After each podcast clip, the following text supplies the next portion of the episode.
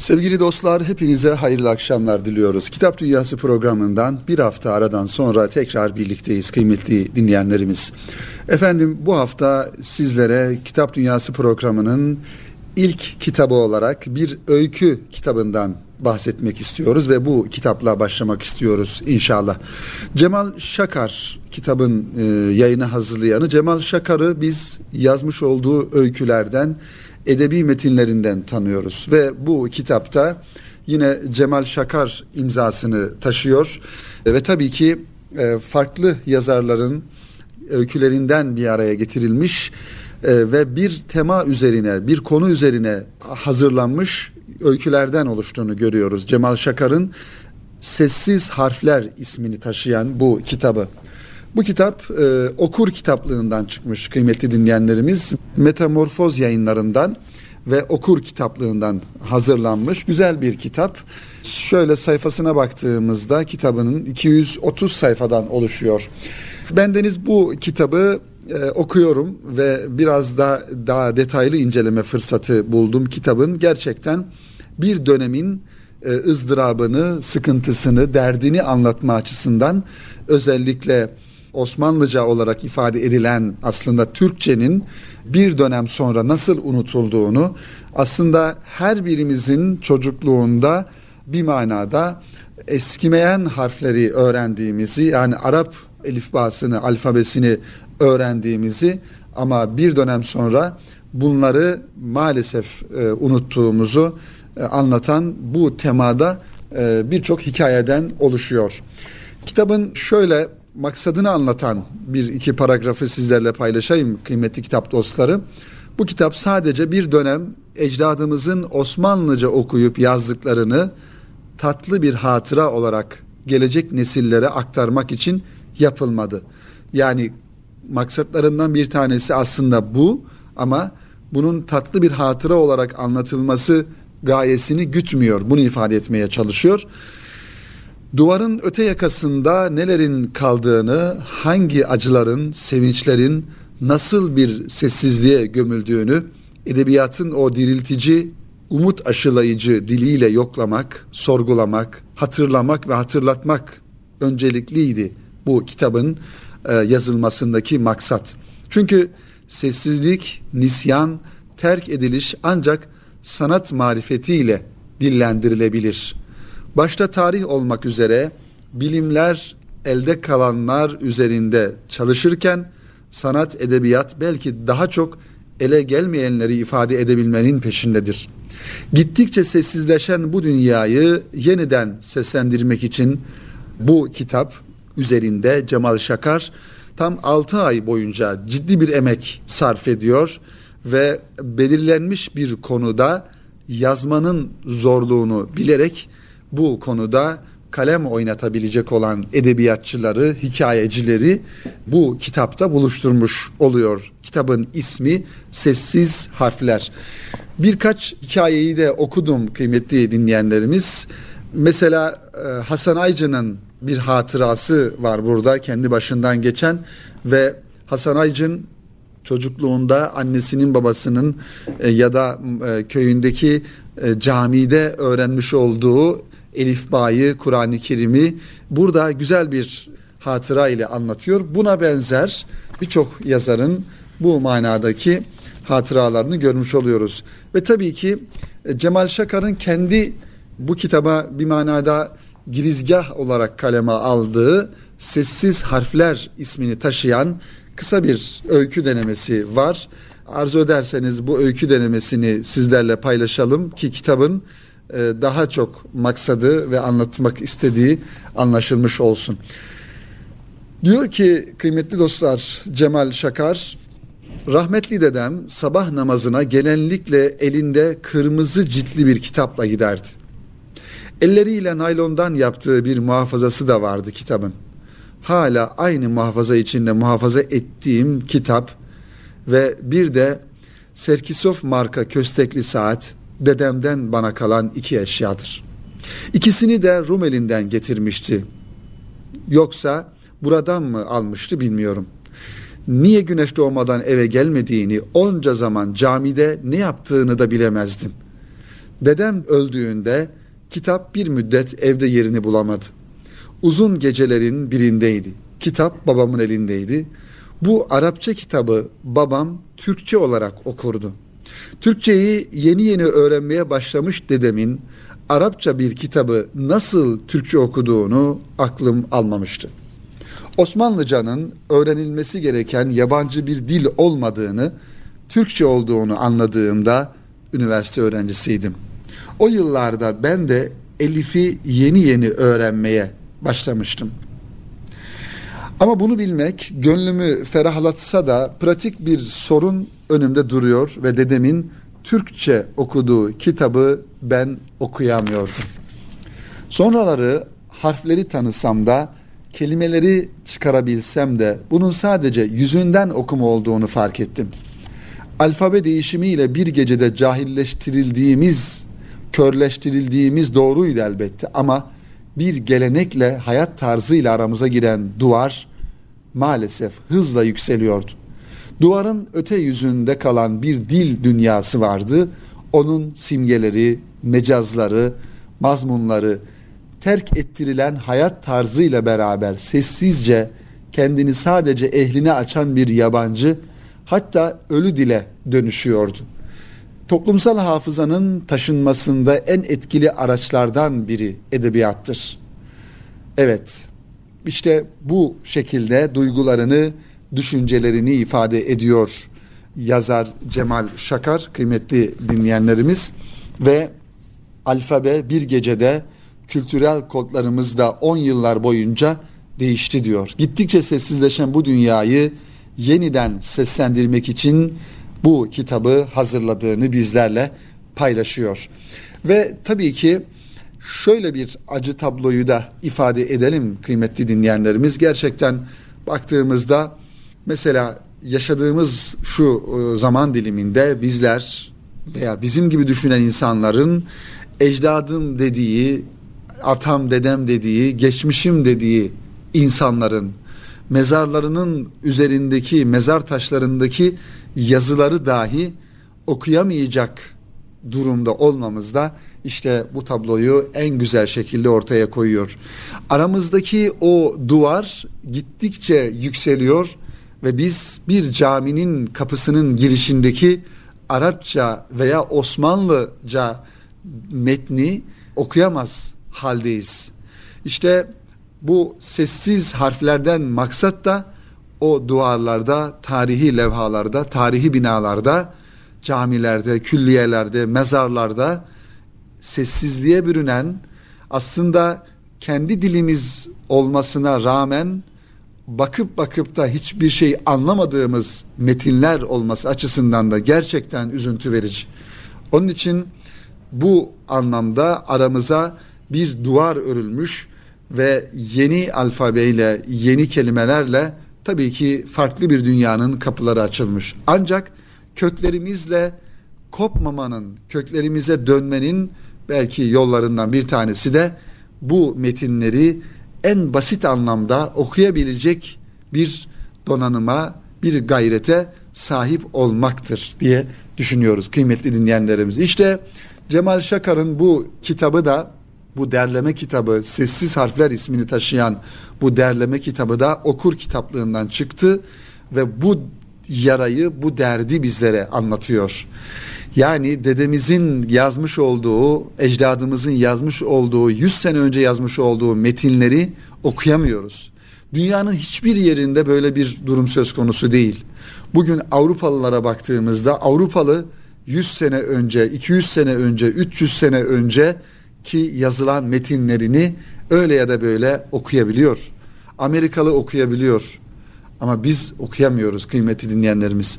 İşte son yıllarda devlet okullarında bu manada yapılan bir takım çalışmalar, Osmanlıca dersleri gibi özel veya resmi kurumlarda Osmanlıca e, derslerinin konulması, yaygınlaşması, yayıncıların bu manada kitaplar neşretmesi de herhalde bu gayretin, bu derdin, bu ızdırabın bir neticesi olarak inşallah faydalı neticeler verir diye biz de düşüncelerimizi paylaşmış oluyoruz kıymetli dinleyenlerimiz. Evet efendim bu kitabı da sizlerle paylaştıktan sonra yeni kitaplarımıza bakalım. Şöyle farklı bir kitaptan bahsetmek istiyoruz. Yine bu bölümde kıymetli dinleyenler editörlüğünü Sinan Canan'ın yapmış olduğu bir çalışmadan e, bahsedelim. En Beyin Bilim Kurgu Öyküleri diye bir kitaptan, bir çalışmadan bahsetmiş olalım. Tabii ki yazılan kitapların içerisinde farklı alanlarda ilginç konularla ilgili kitaplar da karşımıza çıkıyor. İşte Sinan Canan'ın editörlüğünü yapmış olduğu bu çalışmada bu tür kitaplardan bir tanesi. Evet, zihinsel donanımımız hayal kurmak ve öyküler. Geleceği bir kurban gibi mi düşünüyoruz? Peki hayal kuruyor muyuz? Nasıl bir gelecek hayal ediyoruz? En azından başkalarının kurdukları hayallerden ilham alabilecek cesaretimiz var mı? Türkiye'de bilim kurgu edebiyatının yok denecek kadar az olduğu tespiti ile yola çıkan Sinan Canan ki bilim kurgu e, daha çok batı kaynaklı hatta bilim kurgu filmleri bile bizim ülkemizde çok fazla yaygın değil. Biraz bu bilim kurgu türü gerek edebiyatta gerek sinemada hayal gücüyle alakalı. Belki imkansız görünebilecek, imkansız sayılabilecek olan hadiselerin insanüstü olabilecek, insanüstü olarak düşünülen olayların bir film diliyle, bir edebiyat diliyle olabilme ihtimalini gözler önüne serme gayreti. Onun için bizim e, gibi toplumlar herhalde biraz daha gerçekçi toplumlar olduğu için hayal alemimiz batıya göre daha e, az gelişmiş diyelim. İşte bu düşünceden hareketle e, Türkiye'de bilim kurgu edebiyatının yok denecek kadar az olduğu tespiti ile yola çıkan Sinan Canan ve En Beyin ismini verdiği ekip En Beyin birinci bilim kurgu öykü yarışmasını başlattı. Türkiye'nin dört bir yanından gelen hikayeler onlara umut verdi. Gelecekten beyin öyküleri işte bu yarışma sonucunda seçilen ilk 21 öykünün bir araya getirilmesinden oluşuyor. Gelecekten beyin öyküleri ismini taşıyor bu eser. En Beyin 2013'ten beri insan beynini 7'den 70'e tüm meraklılara en anlaşılır ve eğlenceli şekilde anlatan ve anlamaya devam eden bir popüler bilim dergisi. Aslında kendilerini beyin dergisi olarak tanımlıyorlar. Beyine dair son araştırmalardan hafızaya, uykudan sinirlerin biyolojik yapısına kadar güncel içeriğe hakim bir yayıncılık sergiliyorlar. Dergi öncülüğünde zihin ve beyin ana temasıyla birinci en beyin bilim kurgu öykü yarışması davetine bu kadar kaliteli öykülerle katılım olması bir taraftan hayal kurmanın bir taraftan bilim teknolojisi alanında yapılabileceklerin önünde sınır olmadığını gösteriyor. 21 öykü Türk asıllı yazarlarca yazılmış 147 öykü arasından seçilmiş. Yazarların bazıları dünyanın çeşitli ülkelerinde yaşıyor. En Beyin dergisi ve internet portal editörü Buse Kaynarkaya öncülüğünde 6 kişilik seçici jüri öyküleri değerlendiriyor. Evet, henüz var olmayan dünyaları ve imkanları hayal etmekten bahseden Sinan Canan bunun bir meslek olduğunu düşünüyor. Geleceği daha çok hayal edersek onu hayallerimize göre inşa edebiliriz diye de ekliyor. Sahip olmak istediğiniz davranış, zihin ve düşünme biçimine ulaşmanızı sağlayacak bir beyin nasıl çalışıyorsa sizin beyninizin o özelliklerini harekete geçiren bölgeleri tetikleyecek uyarıcılar söz konusu.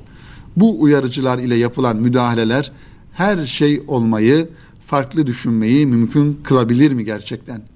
Kuşkularınızdan, beyninizin içerisinde sürekli olumsuz konuşan sesten kurtulmak mümkün mü mesela?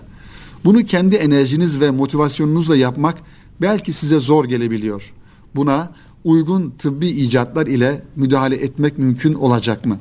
İşte bu ve benzeri soruların da bir manada cevabının yer aldığı bir çalışma Sinan Canan'ın editörlüğünü yaptığı ve En Beyin Bilim Kurgu dergisi çerçevesinde hazırlanan bir yarışmadan ortaya çıkan Gelecekten Beyin Öyküleri isimli kitapta zannediyorum genç kardeşlerimizin özellikle öğrenci kardeşlerimizin dikkatini çekecek türden bir eser. Bir taraftan baktığımızda kıymetli dinleyenler e, kitap fuarlarında elbette ki her kitap dostu, her okuyucu kendi ilgi alanına uygun eserleri arıyor. Bizim de dikkatimizi çeken bir nokta şu ki e, mesela kitap fuarlarında bilim e, kurgu ya da bilimle alakalı, teknolojiyle alakalı yayın evlerinin ilgilisi kardeşlerimizin bu kitapları çok daha yakından, çok daha merakla takip ettiğini görüyoruz. Bu biraz e, herhalde insanın bakış açısı veya daha doğrusu ilgileriyle alakalı, eğilimleriyle alakalı bir durum. E, kimisi edebiyata, kimisi şiire, kimisi dini konulara, kimisi bilim kurguya, kimisi sanata, e, kimisi fotoğrafa ilgi duyuyor. E, bu da e, yayın evlerinin daha doğrusu kitap fuarındaki kitapların e, okuyucularını bulması açısından önemli bir nokta. İşte bu kitapta böyle bir ilgi alanı kitabı diye sizlerle farklı bir kitap olarak paylaşmış olduk kıymetli dinleyenlerimiz.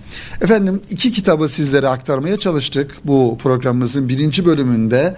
Birincisi Cemal Şakar'ın Sessiz Harfler isimli kitabını bizim geçmişimizi tarihimizle aramızda kurmamız gereken bağları anlatması açısından önemli öykülerin, öykü yazarlarının bulunduğu bir kitaptı ve diğeri ise Gelecekten Beyin Öyküleri isimli bir çalışma Sinan Canan'ın editörlüğünü yaptığı. Kıymetli dinleyenler geçtiğimiz günlerde şehadetinin yıl dönümü idrak edilen bir efsaneden, bir kahramandan bahsetmek istiyoruz ve ona ait, onunla ilgili yazılan bir kitaptan inşallah programımızın ikinci bölümünde bu kitaptan bahsetmek istiyoruz ki bu kitap Ömer Muhtar Libya'nın işgali ve direniş ismini taşıyor. Ekin yayınlarından çıkan bir kitap. Enzo Santarelli Luigi Goglia isimli yazarların kaleme almış olduğu bir tarihi vesika anlamında bir kitap. Ömer Muhtar dediğimizde denildiğinde veya her birimizin aklında Ömer Muhtar tipi aslında Ömer Muhtar filmiyle canlanan Antonio canlandırmış olduğu bir Ömer Muhtar aklımıza geliyor. Ama Ömer Muhtar gerçekten Libya'da İtalyanlara karşı bir cihat daha doğrusu bir varlık yok mücadelesi vermiş, cihat etmiş bir kahraman olarak tarihte yerini almış bir insan. Bu kitapta Ömer Muhtar'ı ve Libya'nın işgalini ve onun göstermiş olduğu asil direnişi anlatıyor. Libya'daki direnişin öncüsü ve sembolüydü Ömer Muhtar hiç şüphesiz. O nedenle çöl aslanı olarak anılıyordu. Sergilediği direnişiyle dünya çapında tanınan bir isim oldu Ömer Muhtar. Orta boylarda iri yapılı, saçı, sakalı ve bıyıkları beyaz olan Ömer Muhtar, atik bir zekaya, çetin bir karaktere sahipti. Özverili ve tavizsizdi. Dini konularda bilgili, enerji dolu ve çetin bir karaktere sahipti.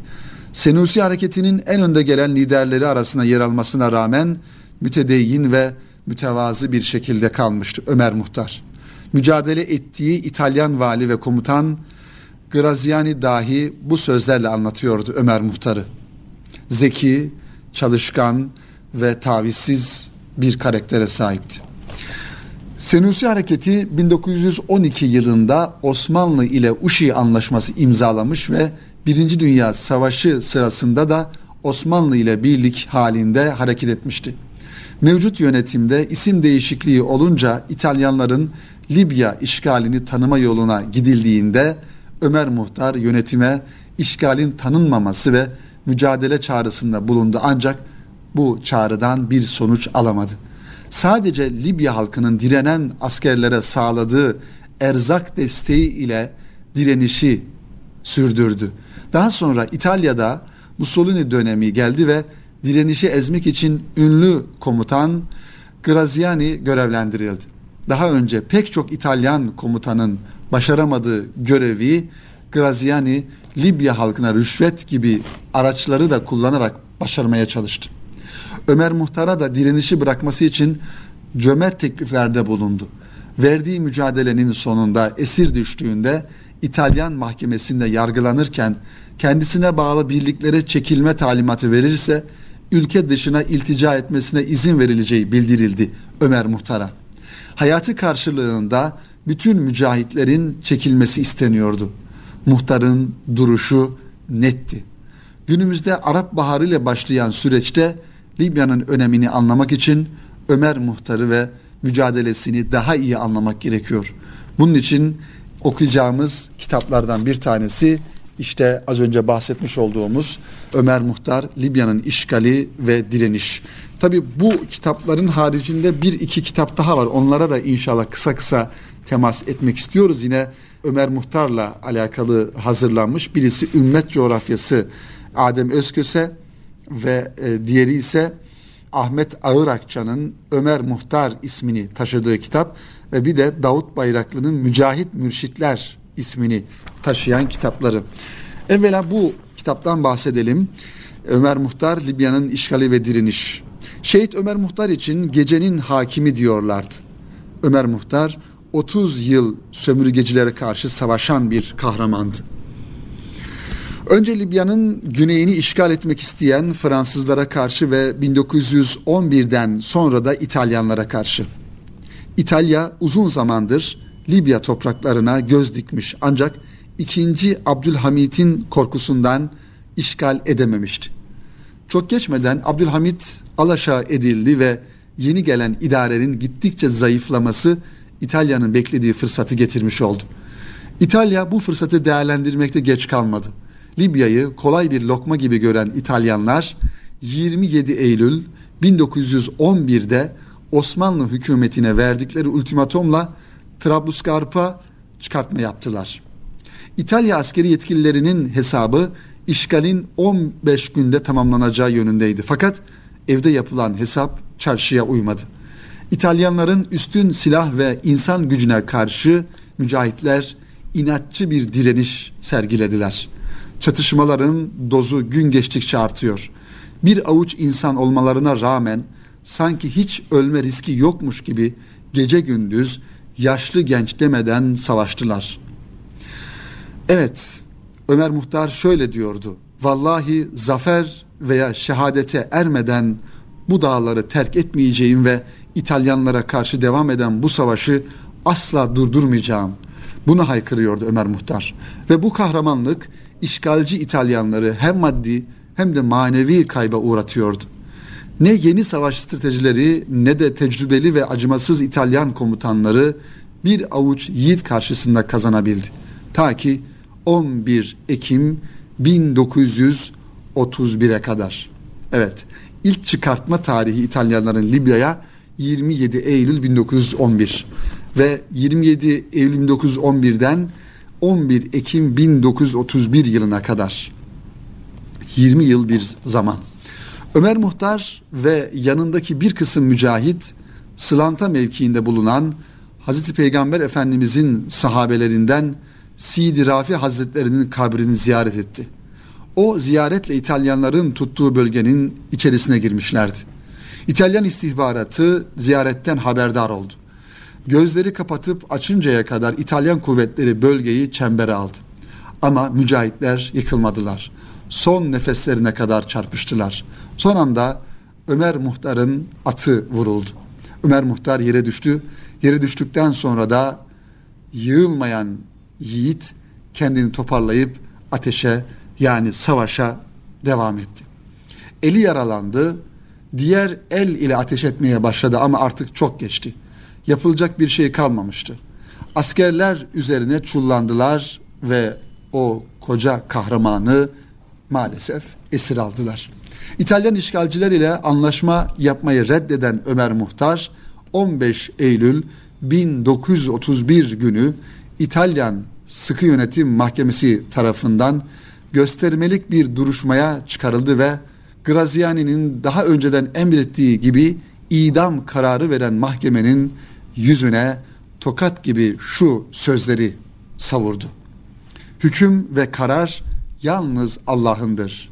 Sizin bu sahte ve uydurma hükmünüzün hiçbir geçerliliği yoktur. İnna lillah ve inna ileyhi raciun. Biz Allah'ın kullarıyız ve sonunda ona dönücüleriz dedi. Ve ardından toplama kamplarından getirilen binlerce Libyalı'nın gözleri önünde gayet sakin ve korkusuzca idam sehpasına çıktı. Fecir suresinin son ayetlerinden Ey huzura ermiş nefis, razı edici ve razı edilmiş olarak Rabbine dön ayetleri dilinden dökülüverdi Ömer Muhtar'ın. Özgürlüğü için her şeyi göze aldığı yeşil dağlarına ve ardından gökyüzünü son bir bakış attı ve ebedi aleme doğru yol aldı Ömer Muhtar kıymetli dinleyenlerimiz. İşte bu kitap bu kahramanın bu mücahidin hayat hikayesini anlatan kitaplardan bir tanesi. Ve diğeri ise kıymetli dinleyenlerimiz bunu da sizlere kısaca takdim edelim ve programımızı e, yavaş yavaş sonlandıralım. Baktığımızda Ömer Muhtar ismini taşıyor. Evet, Beyan yayınlarından çıkan Profesör Doktor Ahmet Ağırakça imzasını taşıyor. Biyografi serisinden çıkan Evet diyor ki Ömer Muhtar savaşıyoruz çünkü düşmanı bu topraklardan söküp atıncaya kadar ya da bu uğurda ölünceye kadar imanımız ve özgürlüğümüz için savaşmak zorundayız. Başka yolu yok. Allah'a aitiz ve ona döneceğiz. Ömer Muhtar İtalyan işgalcilere karşı başarılı bir kurtuluş mücadelesini sürdürdü. Bu mücadeleyle ve kahramanlığıyla Osmanlı subaylarını dahi hayran bıraktı. Hakkında onun gibi on insan olsa Libya elden gitmezdi denilen Ömer Muhtar büyük bir lider ve komutandı. Bu zatı Türkiye halkı ancak 1980 yapımlı Leon of Desert yani Çöl Aslanı filmiyle tanıyabildi. Hepimizin aynı şekilde tanıdığı gibi. Kahramanlığı hakkında çok şeyler yazıldı ve çok sözler söylendi ama ne yazık ki biyografisi ve hayatı hakkında yeterli çalışmalar yapılmadı. İşte Profesör Doktor Ahmet Ağırakça hocanın Ömer Muhtar isimli biyografi çalışması herhalde bu boşluğu doldurur kanaatindeyiz kıymetli dinleyenlerimiz. Ve diğer bir kitap Davut Bayraklı'nın bu kitapta Mostar yayınlarından çıkmış Mücahit Mürşitler. Bu kitabın içerisinde bir bölüm Ömer Muhtar'ı anlatıyor. Şöyle bakalım kimler varmış? Mücahit Mürşitler kitabının muhtevasında. Cihat Allah yolundaki her faaliyet ve hareketin adı. Allah'ın dinini her tarafa ulaştırmak için yapılan her tür faaliyet ve hareketi içine alır cihat kelimesi. Bu kitap cihat için, İslam için, Allah için savaşan mücahitlerin hikayesini anlatıyor.